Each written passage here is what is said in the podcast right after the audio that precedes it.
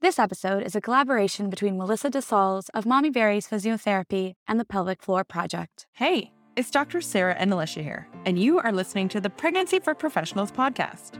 Our goal is to bring forward evidence based information from all disciplines, supporting pregnant people through their journey to becoming new parents. From physicians to midwives, nurses to physiotherapists, and everyone in between. Make sure to fill out the quick survey in the show notes to let us know which topics you are interested in learning about and to make sure we are serving you, our maternity care provider community, well. Don't forget, the information on this podcast is for educational purposes only. Please consult with your team and your community for individual medical decisions that need to be made. Check us out on Instagram at Pregnancy for Professionals to find informative and educational posts for both you and that you can use for your patients. As a physiotherapist that works with pregnant and postpartum women, I see many themes and hear some of the same comments over and over. Nobody Why don't we hear about this? I wish I would know. I'll be honest and say some days I find myself hitting my head against the wall, wondering how we are going to fill these gaps in care that exist for the perinatal population. Then along comes Kimberley Johnson, a fifth year PhD student whose research is focused on psychology and pelvic health in the perinatal population. Her most recent publication highlights the physical and emotional struggles that postpartum women experience with the current lack of information and guidance, and how this is improved when women are provided with an understanding as they go into birth and come out with their eyes wide open. The findings of her study demonstrate that prenatal pelvic floor education is a key aspect in not just reducing risk of postpartum pelvic floor trauma, but also mitigating distress if it does occur. If you're pregnant or postpartum yourself, or you are a care provider that works with this population, this is a must listen. And then I challenge you afterwards to take one small step towards putting this research into practice. Now, without further ado, to talk about all of this, I can't wait for you to meet Kimberley Johnson. All right, Kimberley, I, as always, am really looking forward to this conversation because I, as a clinician, so as a physio, you start to see so many patterns with your clients, especially the perinatal clients, and you see some of the same things over and over again. But we need people like you who are doing the research to be able to have a voice because I think sometimes otherwise it's hard to know what to believe and what's true. And so when I saw some of your recent work being shared on social media, I thought, I can't wait to talk to this lady. I hope she says yes to me. And she did. So thank you so much for being you. here. Yeah, I'm excited to chat as well. So, you're a doctoral student in psychology. You have a special focus on pelvic health, right? Mm-hmm. And you've recently done some really important research on looking at birth related pelvic floor trauma. Yeah. And uh, that, you know, that association with higher rates of mood and anxiety and mood disorders and anxiety. And I would love to talk about that today and just kind of some of the findings, what brought you to this area. And why don't you start by just telling us a little bit about who's Kimberley Johnson? Who who are you and why this interest in this area? Yeah, so I am a fifth year PhD student in clinical psychology. I'm at the University of Utah. My second year of graduate school, my daughter, Juniper, was born. Prior to that, I was already in the health psychology specialty track. So I was really focused on adaptation and coping at the intersection of physical and mental health. So looking at people who'd experienced, you know, various types of physical injuries, conditions, etc. So lo and behold, I had the opportunity to live out my own research and clinical interest when my daughter was born and I experienced a birth injury. So this was something that I was wholly unprepared to deal with. I had, I was a type of pregnant person who did all the things, or so I thought. You know, I did all the research. I even took a, you know, I took a very comprehensive birth class and all the books. And nowhere in all of this preparation did birth injuries and pelvic floor trauma come up outside of like minor perineal tearing that I was told was no big deal and would heal very quickly. So my own injury was a levator ani muscle avulsion. So that's where a pelvic floor muscle actually tears off the bone. And it is um, a non-repairable injury. So it's it has some pretty potentially significant implications. And for me, that also resulted in pelvic organ prolapse. So two injuries that I didn't even know were possible in the context of childbirth and had pretty life shifting implications for me as someone who had been a professional athlete prior to graduate school and was still a very active person. I love trail running, backpacking, all the things. So to experience an injury and then be given what I now know are non evidence based recommendations like don't lift any more than 10 pounds. Is there anyone who can help you hold your baby? Like, what a thing to be told in this sensitive postpartum period. So to say I felt broken is, you know, n- not an understatement. Yeah, mentally and physically, right? Yeah. Like, yeah. Exactly. I really, I truly felt like my life was over because so much of what I'd envisioned felt suddenly off the table. And, you know, I had this vision for motherhood and this experience that I was living, and they were just, there was just such a strong mismatch between the two. And I was kind of scrambling to reconcile that, scrambling to rewrite my own narrative, make, you know, figure out what this meant for me both then and long term. So I would say that I was squarely in the trenches for about nine months and then slowly started to find my way out. And as I did, I started to become really, really passionate about changing some of this for the better so that fewer people feel as alone and broken as I did. Because not only is there this major injury that you're coping with during a critical window, a known critical window in the lifespan, the perinatal period, but it's also really stigmatized or it's a taboo topic. And, you know, and I actually, you know, have had some pretty significant physical injuries. You know, when I was bike racing, I at one point fractured my C2 and was lucky enough to not have any long term neurological damage. But the point of comparison is that I never felt the need to hide that injury or make up stories so people would know what happened. And I had this sense that like I couldn't talk about my pelvic floor injury because it's just taboo, right? We don't in society generally talk about breaking our vaginas in the same way that we talk about breaking another bone or something. Of curiosity, Kimberley, were you already attached to a physical therapist, like a pelvic health physiotherapist? Like, was that on your radar, or was that something that you learned about after the injury? No, so it was very much on my radar as something that I should be doing. I'd actually already planned to set up an appointment, you know, around six weeks postpartum with a pelvic floor PT.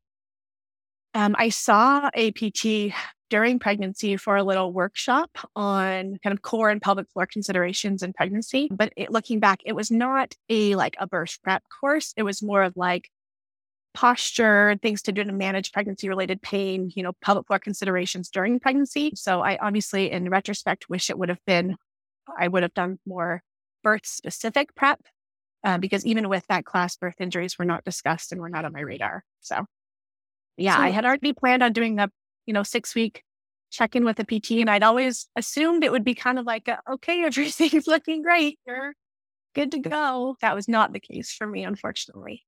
So then you kind of, you know, you're going through your recovery, you're starting to understand how the muscles are, you know, related to some of your symptoms. You're starting to draw the parallels between some of the other injuries you've had before as an athlete. You start realizing, wow, there's some missing information here. And so I'm a researcher. I I have questions and I know how to look into this. Is that kind of, you know, the path? And then yeah, tell me a little bit more because I I want to start talking about the recent research we've done. So I want to know kind of, yeah, how does that lead to your recent work? Yeah. So I started in my own kind of recovery and rehab process. I started, you know, digging into the research, trying to see what was there. And I was pretty shocked to see a really major gap in evidence based information, especially from kind of the psychosocial side of things. There's a fair bit and growing in the PT world, you know, talking about, you know, I think there's increasing knowledge the value of PT in managing birth injuries and recovering, but I just could not find much at all in terms of the psychological implications and coping and recovery there. And I found for me personally that the mental and emotional aspects of this were as salient as the physical. And from talking with others, that was a consistent theme that I saw, specifically kind of bridging to this research question that I started looking at um, there was a sense of really being blindsided. It's a consistent sense of like, how how is this never talked about? How is the first time I learned about this when I experienced this injury? When I found out that I had prolapsed because I was Googling the symptoms and trying to figure out what was going on with my body versus having been informed during pregnancy, like we're informed of so many other things that happen at far lower rates, really. And so I started to become interested in coping and adjustment in the context of birth injury more broadly. And this this idea of kind of the value of information in reducing distress was one of was the first uh, research questions I really tackled in the form of a submitted manuscript. Yeah, I had my I guess it was my third year. I yeah, third, my third year of graduate school. So when my daughter was almost a year old, I I what's the right word? I won a departmental fellowship that gave me some small funding to start a research study. So that's where all this data came from. It was pretty cool to see how quickly this data was actually able to be collected, which to me shows the need, right? It shows how many people have been impacted by this and how many people are invested in seeing this change, especially because I couldn't actually pay a whole lot as a graduate researcher with small amount of funding. So it was a lot of people's, you know, generous time that they volunteered to fill out fairly comprehensive surveys. But within, you know, six months, I had about 300 people that had completed surveys and were excited about this work. Oh, oh I want to go into that, and I, I, I, I want to pull out some of the statements that were in your introduction. So I think some of the things that kind of formed your question, and you know, one of them you just touched on. So this is what it says, kind of in the introduction of your paper. Recent research has found that significant pelvic floor trauma in the context of vaginal delivery is much more common than previously believed and has been described as a hidden epidemic. So, what you, you know, kind of what you were just talking about is, you know, that this is actually more common than I think women assume they're alone, and they're the only one going through this. But, you know, once you start talking, you'll hear a lot of me too, me too, me too, right? Mm-hmm. Yeah. Yeah. And, you know, a lot of these injuries are visible in the same a way that perineal lacerations are. And so they often get missed and dismissed, leaving people with, you know, really bothersome pelvic floor symptoms and not a lot of clarity, which I think is another contributing factor in the distress as well. Absolutely. I did one of my episodes. I don't even remember the number off the top of my head. It was done with a urogynecologist, and she was talking about that the uh, clinical practice guidelines do suggest that every woman has like a vaginal and rectal exam to be able to assess what what significant like the tear significance and what grade because most women are very vague in what they know about their body but she said yeah. most often these guidelines aren't really adhered to most women aren't right. assessed to know kind of what they're up against yeah yeah. And in the, you know, I, this wasn't in the paper. I haven't published this data yet, but, you know, even in the data I collected, a lot of people, even those who experienced, you know, perineal trauma as well as the more occult birth injuries, weren't even given information on the grade of their tear or information around the injury or how to heal it. And this was even in kind of the most common or most frequently discussed form of injury. Um, Absolutely. Another statement that I pulled out of your introduction people who report inadequate information during childbirth are more likely to experience as, as traumatic. So I think kind of exactly it goes with the unknown. I don't I don't understand, therefore my mind's left to race and make up stories, right?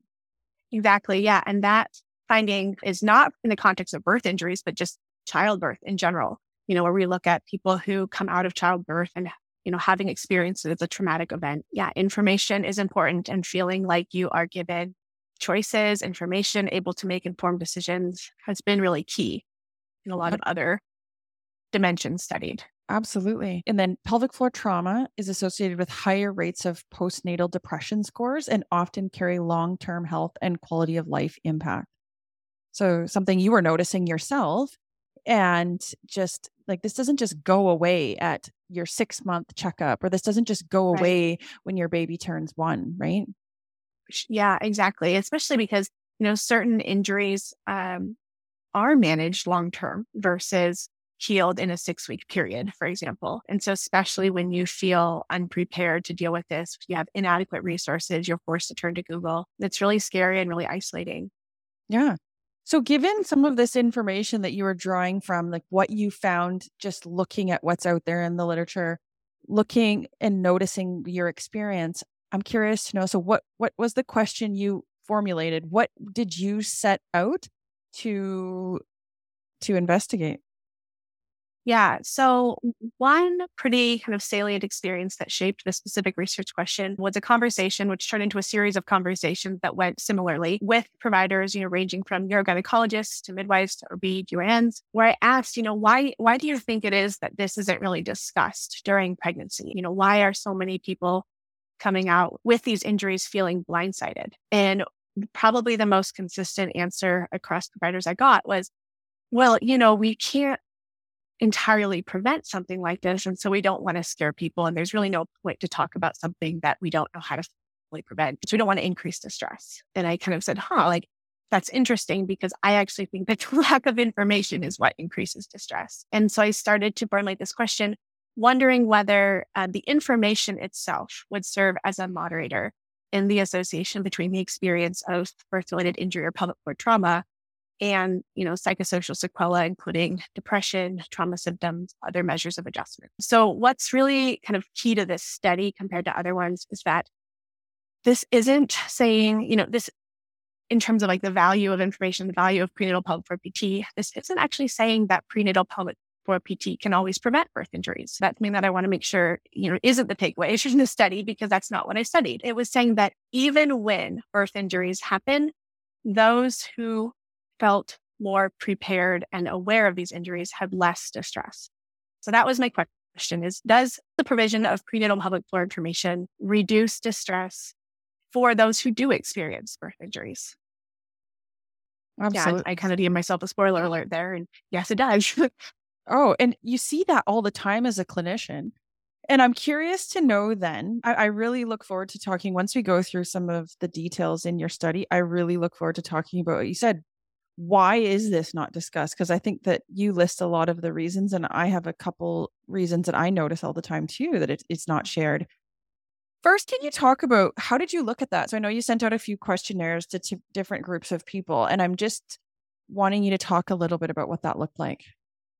Yeah. So I will also say, kind of just upfront, that I didn't get kind of as nuanced into this question as I would have if this was the only question I was looking at in study. I, you know, this initial study that I did was pretty comprehensive and I looked at a lot of variables and I'm, you know, currently in the process of writing other papers. And so, which, you know, which means that anytime you're doing something comprehensive, you can't be really nuanced in everything you look at. Otherwise, it's going to be like a five hour survey. Yes. So, you know, as I was doing these analyses and writing up the paper, it highlighted the need for, you know, really a more nuanced investigation of these questions because um, really, what I asked is, you know, during pregnancy, going to see if I can scroll down to find the exact question. Yeah.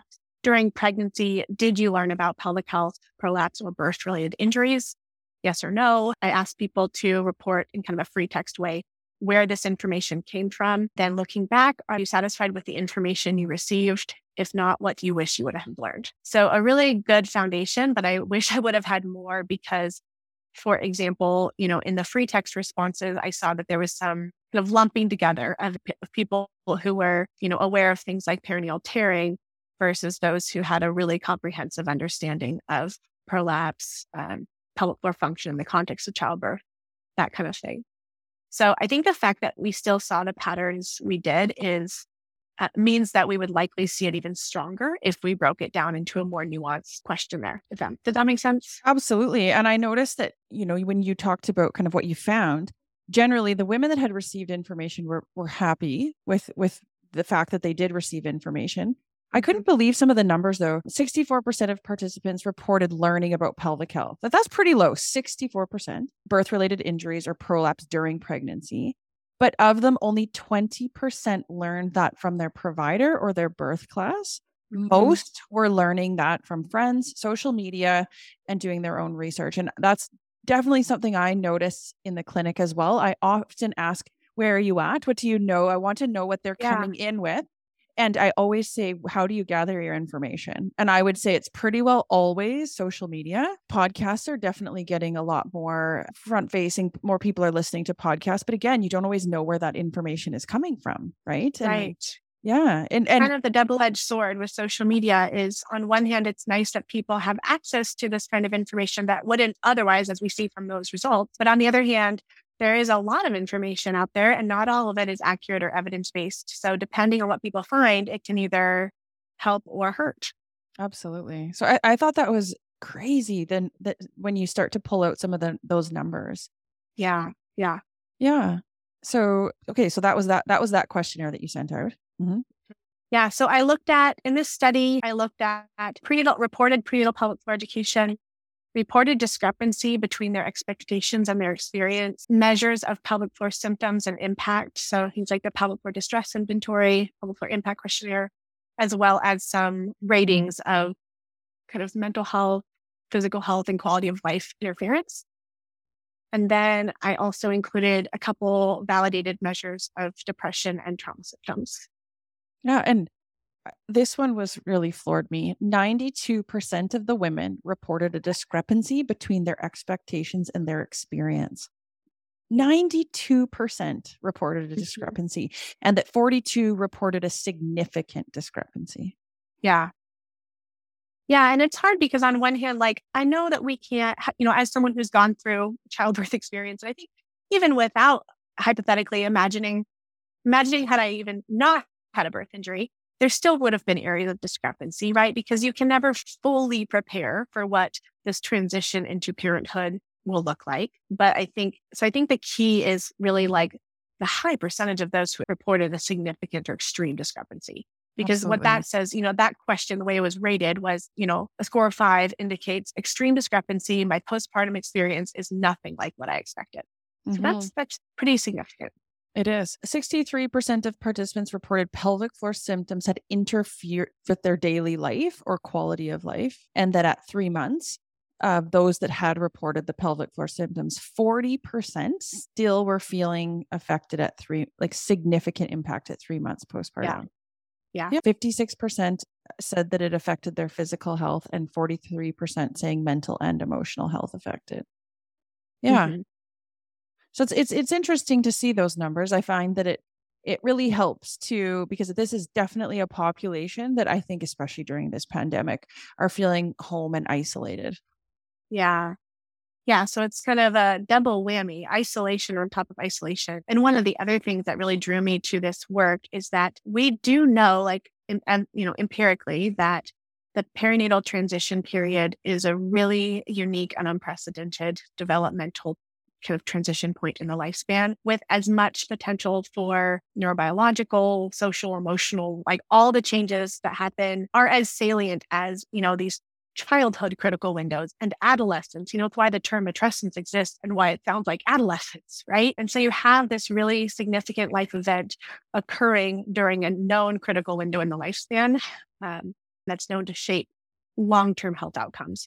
So if you have a situation like a birth injury, that, you know, like we've been talking about is significantly impacting physical health, significantly impacting mental emotional health, ability to engage in activities of daily living, ability to engage socially. Like this isn't just adjustment to an injury that might occur at any point in the lifespan. This is potentially changing the whole trajectory, mm-hmm. which is part of why I care so much about positively impacting us. Absolutely. And I think that too, I noticed some of the, you know, some of the conclusions that you were drawing were just you know, there are some of the things you were noticing that the bigger the discrepancy between the expectation and experience, the stronger the association with like psychological symptoms. So that, you know, I think, you know, basically that the less you feel prepared for, the harder that is mentally and emotionally after, right? Yeah. Yeah. And as a reminder, like this whole sample is are those who experienced birth related pelvic floor trauma. So perceived discrepancy served as a moderator here. You know, for those who had relatively low levels of discrepancy, pelvic floor symptoms were not associated with mental health symptoms. In contrast, for those who reported a high discrepancy, there was a really strong relationship between this pelvic floor and mental health symptoms. Mm-hmm. And and and I think just saying, like you said, pelvic floor so pelvic floor physical therapists obviously deliver a lot of this information. We're not the only people. There's a lot of different people out there healthcare providers that are helping to deliver this information. But one of the things you mentioned in the conclusion is just that the, the prenatal pelvic floor education is a key aspect in you know yes reducing some of the symptoms but also just decreasing the distress. Like you said spoiler alert yeah. earlier that that that education yeah. before you know did help with not only some of the outcomes but the the distress levels right? Yeah absolutely. So can we talk a little bit about then first of all i can't thank you enough for not, not only sharing your story but like taking that experience that you had and turning it into a huge positive kimberley. Like i awesome like that you're shedding light on this because I think a lot of, I know a lot of people listening to this. I get a lot of listeners reach out and say, thank you so much for shedding light on this because I, I mm-hmm. assumed I was the only person. So thank you for doing this work. Yeah, thank you for that. I, it's been a really kind of positive part of my own meaning making experience and all this. And, you know, while I will never say that like you have to make meaning from a trauma in order for it to you to heal or you know i definitely reject the like slap a silver lining on it positive you know toxic positivity kind of culture. I for me this taking something that happened that was really shattering and using it so that fewer people feel as shattered as i do as i did has been really redemptive so thank you and I, so as I, you know, we talk through all this, we listen to some of these numbers, pull out some of your conclusions, and it it's so easy to sit here and say, well, why don't we do a better job of this? And I think that you mentioned that one of the things that a lot of the healthcare providers say is, you know, I, I don't want to bring up all the negatives, or I don't want to worry them because I I absolutely can see that as passionate as I am about sharing this information I find whenever I ask people that let's say they come into the clinic and they're experiencing pelvic pain. I I'm I, I it hurts to run or it hurts to get out of bed. So we talk about pelvic pain and they often say, you know, should I come back? And that's where I try to really start to tease out if they haven't brought up preparing for birth and understanding the pelvic floor as it relates to birth. I sometimes find that opening up that conversation I don't want to create more stress for them. I don't want to put more on their to do list because they've just come in telling me about all their stresses and their worries. So I do find that's a bit of a dance trying to tease out I have some information to share. Can I share this with you? And and so because I don't want them to all of a sudden think, "Oh my gosh, now there's all these other things that I need to think about and worry about because I'm already just getting past this next ultrasound scan to make sure the baby's okay." Or, you know? Right, right. Yeah, I mean there's a lot of anxieties that can come up in pregnancy, you know, without fearing, without worrying about birth injuries and stuff. So I, I do get that. Yeah. And some of the other, go ahead. Did I cut you off there? Yeah. I, I was just thinking like the challenge is that I do see it as providers' responsibility to provide information that is had, right? Like if we know certain things about the prevalence of birth injury, if we know things that can reduce the risk, I do think that there's an ethical responsibility to share that, just like so much else is shared, right? Like there is so much else, you know, risky during pregnancy that is shared where the prevalence is actually a lot lower. So the things that we are told, you know, as pregnant people, the things that we're told to do or not do to reduce certain risks that happen at a lower rate than birth injuries, like why are birth injuries left off the table here? Absolutely. I feel like I've I've just had to be really creative with how I deliver that and and for example yeah. like this podcast is full of uh full of information helping you to prepare for birth but i'll just say hey do you listen to podcasts i put a lot of information on here why don't you just listen to episode one which is just a very yeah. general get to know your pelvic floor episode and then i say look at the other episodes and see if they interest you because i don't want to shove information down their throat but I agree yeah. or if they say you know, what would I come back for? That's where often I'll say some women find it's very helpful to learn about their body and how their pelvic floor relates to birth. Would that be something you're interested in? So I just find I've had to be a little bit more creative with there is information out there that would be very helpful. Here's where you could consume it. This is where you can find evidence based information. And I think that this is one of the biggest reasons why I wanted to talk to you is because this episode will do, will be, I will share this so much with those women that are wondering, well, why would I learn about it before? Yeah.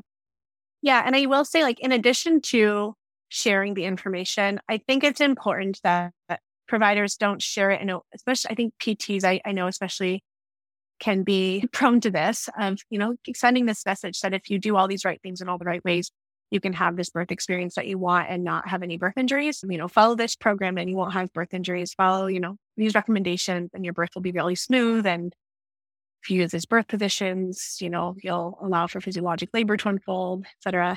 And so I think that there's, eh, like you said, there's a lot of important nuance that needs to be included in this conversation, including the fact that you can do all the right things in all the right ways and still experience a birth injury. Because I think, you know, communication can fall apart in both directions, right? On one hand, the lack of communication is problematic. But on the other hand, sending a message that if you do all these things, you can prevent all birth injuries is also problematic because then for those who experience it, there's this reinforcement of like, I guess I'm really broken, right? Absolutely. I guess I missed something. I guess I didn't do something right. Was it this? Was it this? Was it this? And that can really fuel these shame spirals and regret spirals. So, you know, my obviously, like I haven't empirically studied this, but what I would have liked, I can just say personally, what I would have enjoyed hearing from providers is that, you know, here is how the pelvic floor functions in the context of pregnancy and childbirth. Here are things we know that can reduce its risk or reduce the risk of complications during labor and postpartum.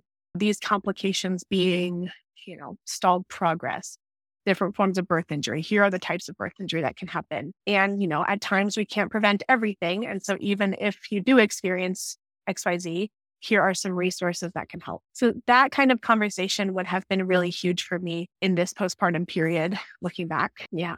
Well, I actually, episode 42 is all about that. It's about a woman you just described. She went in doing everything, eyes wide open, and birth injury, and really struggling to get back to running. And she talks about how she felt pretty well equipped, though, to deal with that after because mm-hmm she said, I no, I wasn't expecting it because I did all the things, but mm-hmm. it's here and I'm learning about my body and I'm learning yeah. to navigate this in my own body with tools to empower myself. And so, right, exactly what you just described. Yeah.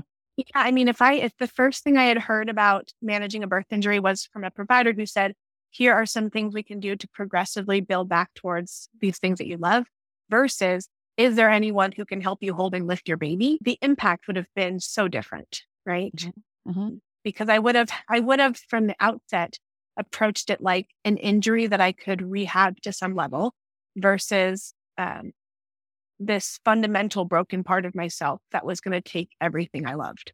And that's why I, I've shifted to start. I've really talked about it as birth injury versus even like I typically don't use the terms pelvic floor dysfunction or even prolapse. Mean, I'll specifically name what's going on. But I think birth injury is a term that helps tackle that stigma and helps people approach it like an injury that it is versus like you did all these wrong things and now your pelvic floor is messed up. Well, I think that there's a lot of people that really dislike the term injury as it relates to birth because well, birth is so natural. I hate to ter- term it an injury, but I absolutely agree with you. And I say, as a physio, our clinic is filled with people that have injuries, and I don't see that as catastrophic. People are in here all the time knowing that there's help for injuries. And so I think the problem with not calling it an injury, like you said, it, it, well, then what is it? Because I know conceptually that I can recover from an injury. I, I yes, I need yeah. to put in some time.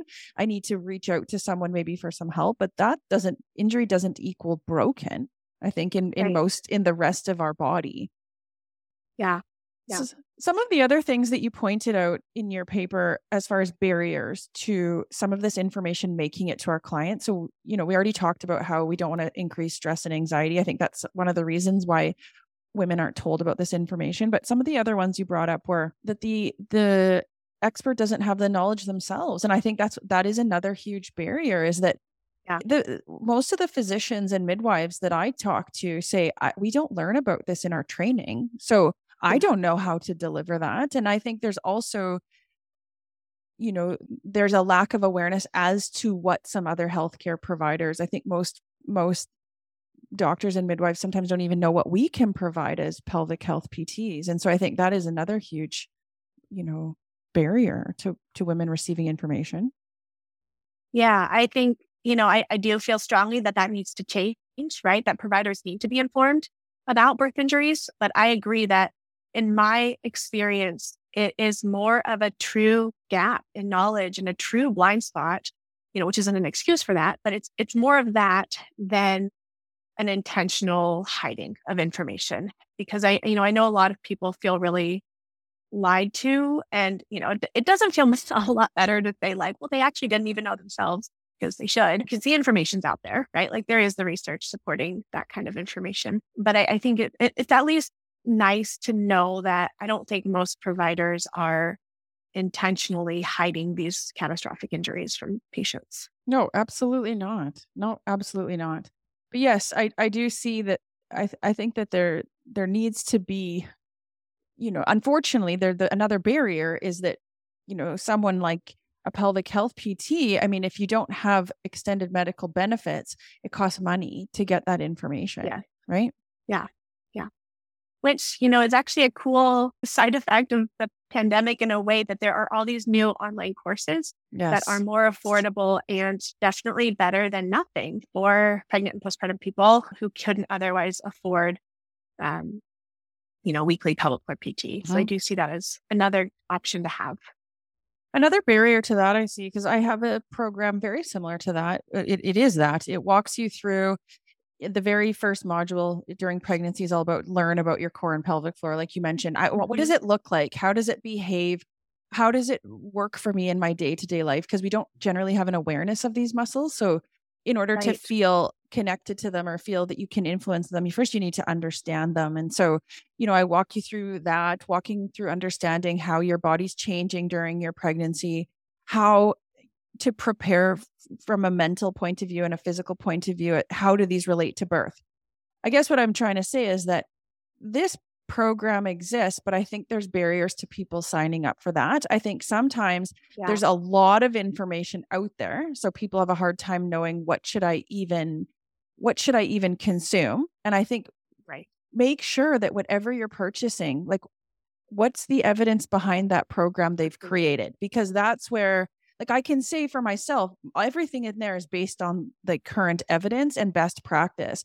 But that's not the case for a lot of programs out there. And it's, right. It, like, look into that because you want to know that you're consuming information that's, that's trustworthy, right? Yeah, absolutely. And I also think that there's this barrier to us taking care of ourselves. There's, as mothers, it's well, everything's about baby. I mean, I think we spend a lot of our time, energy, and money on a nursery, on clothes, on things. And so it, we only have so much money. So sometimes it's hard to justify, like these programs still cost money, right? And so, yeah. Right. There's that there's that barrier during pregnancy. I find that uh, a lot of women will say, "I don't have the time and the financial resources." Yeah. So I think that, but yeah, I, I don't really... prioritize that. It's just not a priority. Mm-hmm. And there are, like you said, there are very real structural barriers, like not truly not being able to afford these things. And then there are these other kind of societally shaped barriers, like I need to pr- put my baby first always. Mm-hmm. The irony of that being that by putting yourself in the back seat always, you actually compromise your baby's well being, right? Absolutely. Um, because we know that there, you know, there is a lot of research showing, you know, the health and developmental benefits to baby of having parents that are, you know, in a great place mentally, right? Absolutely. Feeling taken care of and feeling supportive and, you know, it's not, and I don't want that to be confounded as like, you can't have mental health challenges and be a good parent. Like, absolutely. But there are benefits of prioritizing your own mental health, your own well being, physical health, all the things you can do for yourself will also have positive fallout on the baby. Absolutely. More so than the right nursery blanket. well, absolutely. And I wonder if then, kind of as we start to kind of close this up a bit, where do you want, where do you see obviously we need to make some changes. We need to make some forward progress. When once we start to have data like this, we need to put it into practice. What are yeah. what what have you already seen actually, Kimberley? Like since since you, you've released this information, what changes have you already seen, if any? Yeah, so I was just really blown away in a in a great way how excited people were and receptive people were to this information. And you know, honestly, it's kind of an, an academic's dream to publish something and then have it be immediately used to change clinical practice in, in a really real way.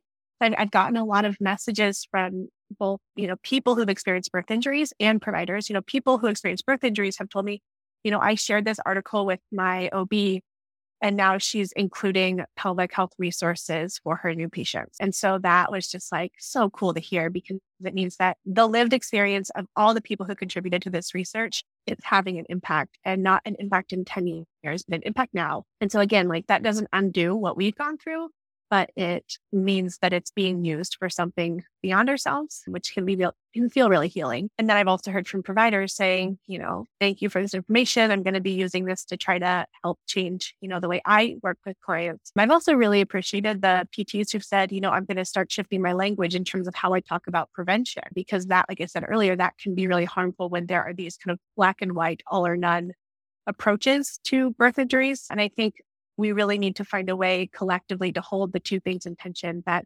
there are modifiable risk factors that we can intentionally that, that we can modify right to reduce the risk. And just like any risk factor eliminating that risk factor doesn't mean that the thing will never ever ever happen. Absolutely. So i think that you know if so for clients listening you know women that are preparing for birth or recovering after i think if I was to summarize, spend some time educating yourself. And I think some some of that onus is on us as clients. So I think sometimes our healthcare system is set up that we are always going to the healthcare provider wanting the answers and give it to me type of attitude. So I think that this is where the onus falls on us as client to you know fill in your gaps, right? And and spend time figuring out what are your questions because you know always kind of being in the driver's seat will never be a disservice, right? And so I think yeah. making sure that you educate yourself and, and take some of that onus on. Yeah.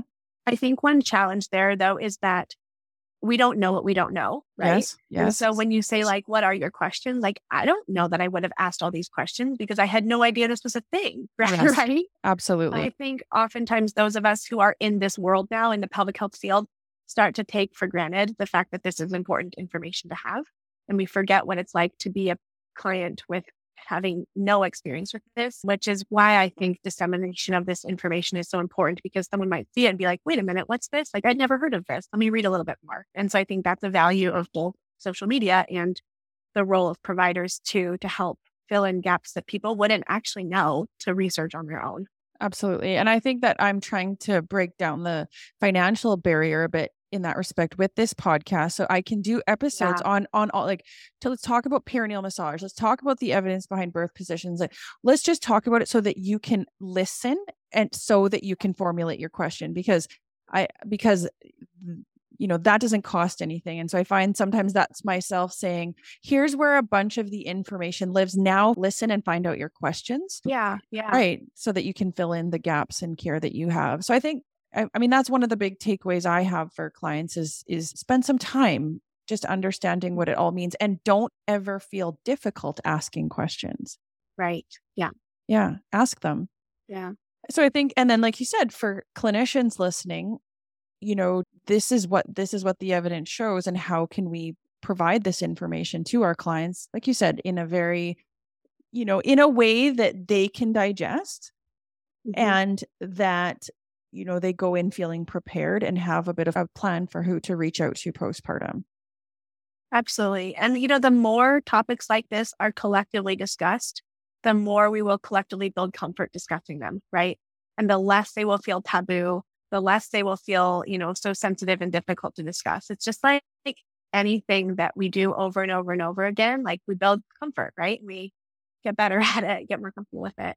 So I'm hoping that both providers building comfort with these conversations and also, you know, individuals, you know, postpartum pregnant people talking about pelvic health, like someday that will become standard and not at all weird.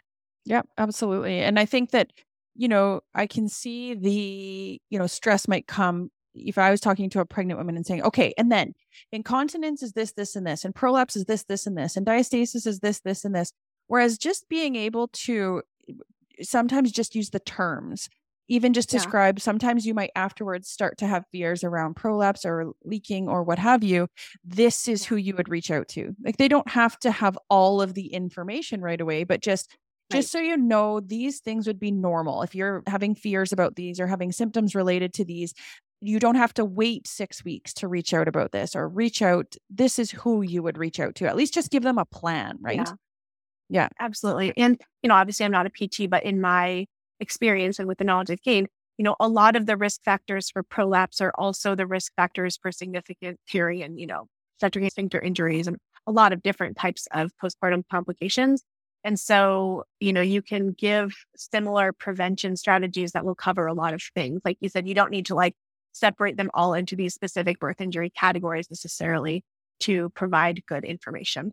hmm And then I think if we were kind of giving a message to those that are kind of the perinatal care providers, you know, the ones that are overseeing the person as a whole, the midwife, the doctor, sometimes it can feel overwhelming to have to change your practice or to make big changes to your practice. But I think even just picking one thing, like you said, a one resource that you can send people home from, or you know one one link to something on your website but just start small and i think really uh-huh. quickly you can make changes to your practice but knowing that this evidence is out there is helpful to be able to lean on right like Right. lean on that we know this about our postpartum clients and and gaps in care so one small Yeah. change what what other advice do you have I would also say that in my experience, providers don't actually have a great concept of how distressing this is for people. I don't know if it's because they've seen it for so long and so many times that it just kind of they become desensitized to it. But I think that if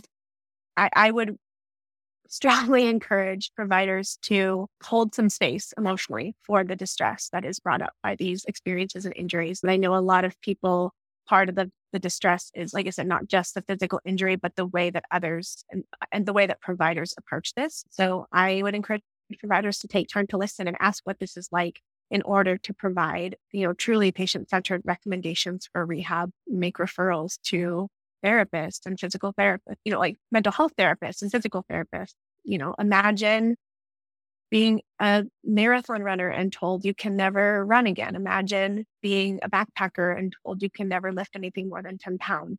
Like these aren't just minor inconveniences that postpartum people are living with. This feels really derailing for a lot of us. So that is another thing I would say to providers. hmm That's great. And I, and again, I think just finding out what's in your what's in your community, what resources are in your community to to be able to recommend. Absolutely. Yeah.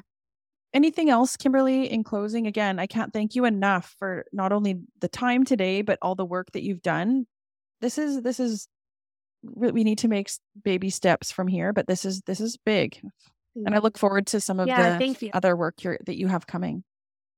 Yeah, me too. It's research is a slow process often, right? Like people, I think people don't realize how much time it takes to publish a single paper, but I have, you know, others in the works right now, and I'm excited to just continue this research trajectory and continue to slowly chip away at some of these things I hope to change. So yeah, I don't think there's anything that I wanted or needed to say that I haven't, but I appreciate the opportunity to chat with you and hopefully this will be beneficial for both pregnant and postpartum people and providers. And that's a wrap. Thanks for listening to this episode of Pregnancy for Professionals. Make sure to share this podcast with your colleagues and head on over to wherever you listen to podcasts to give us a five star review if you think we're worth it.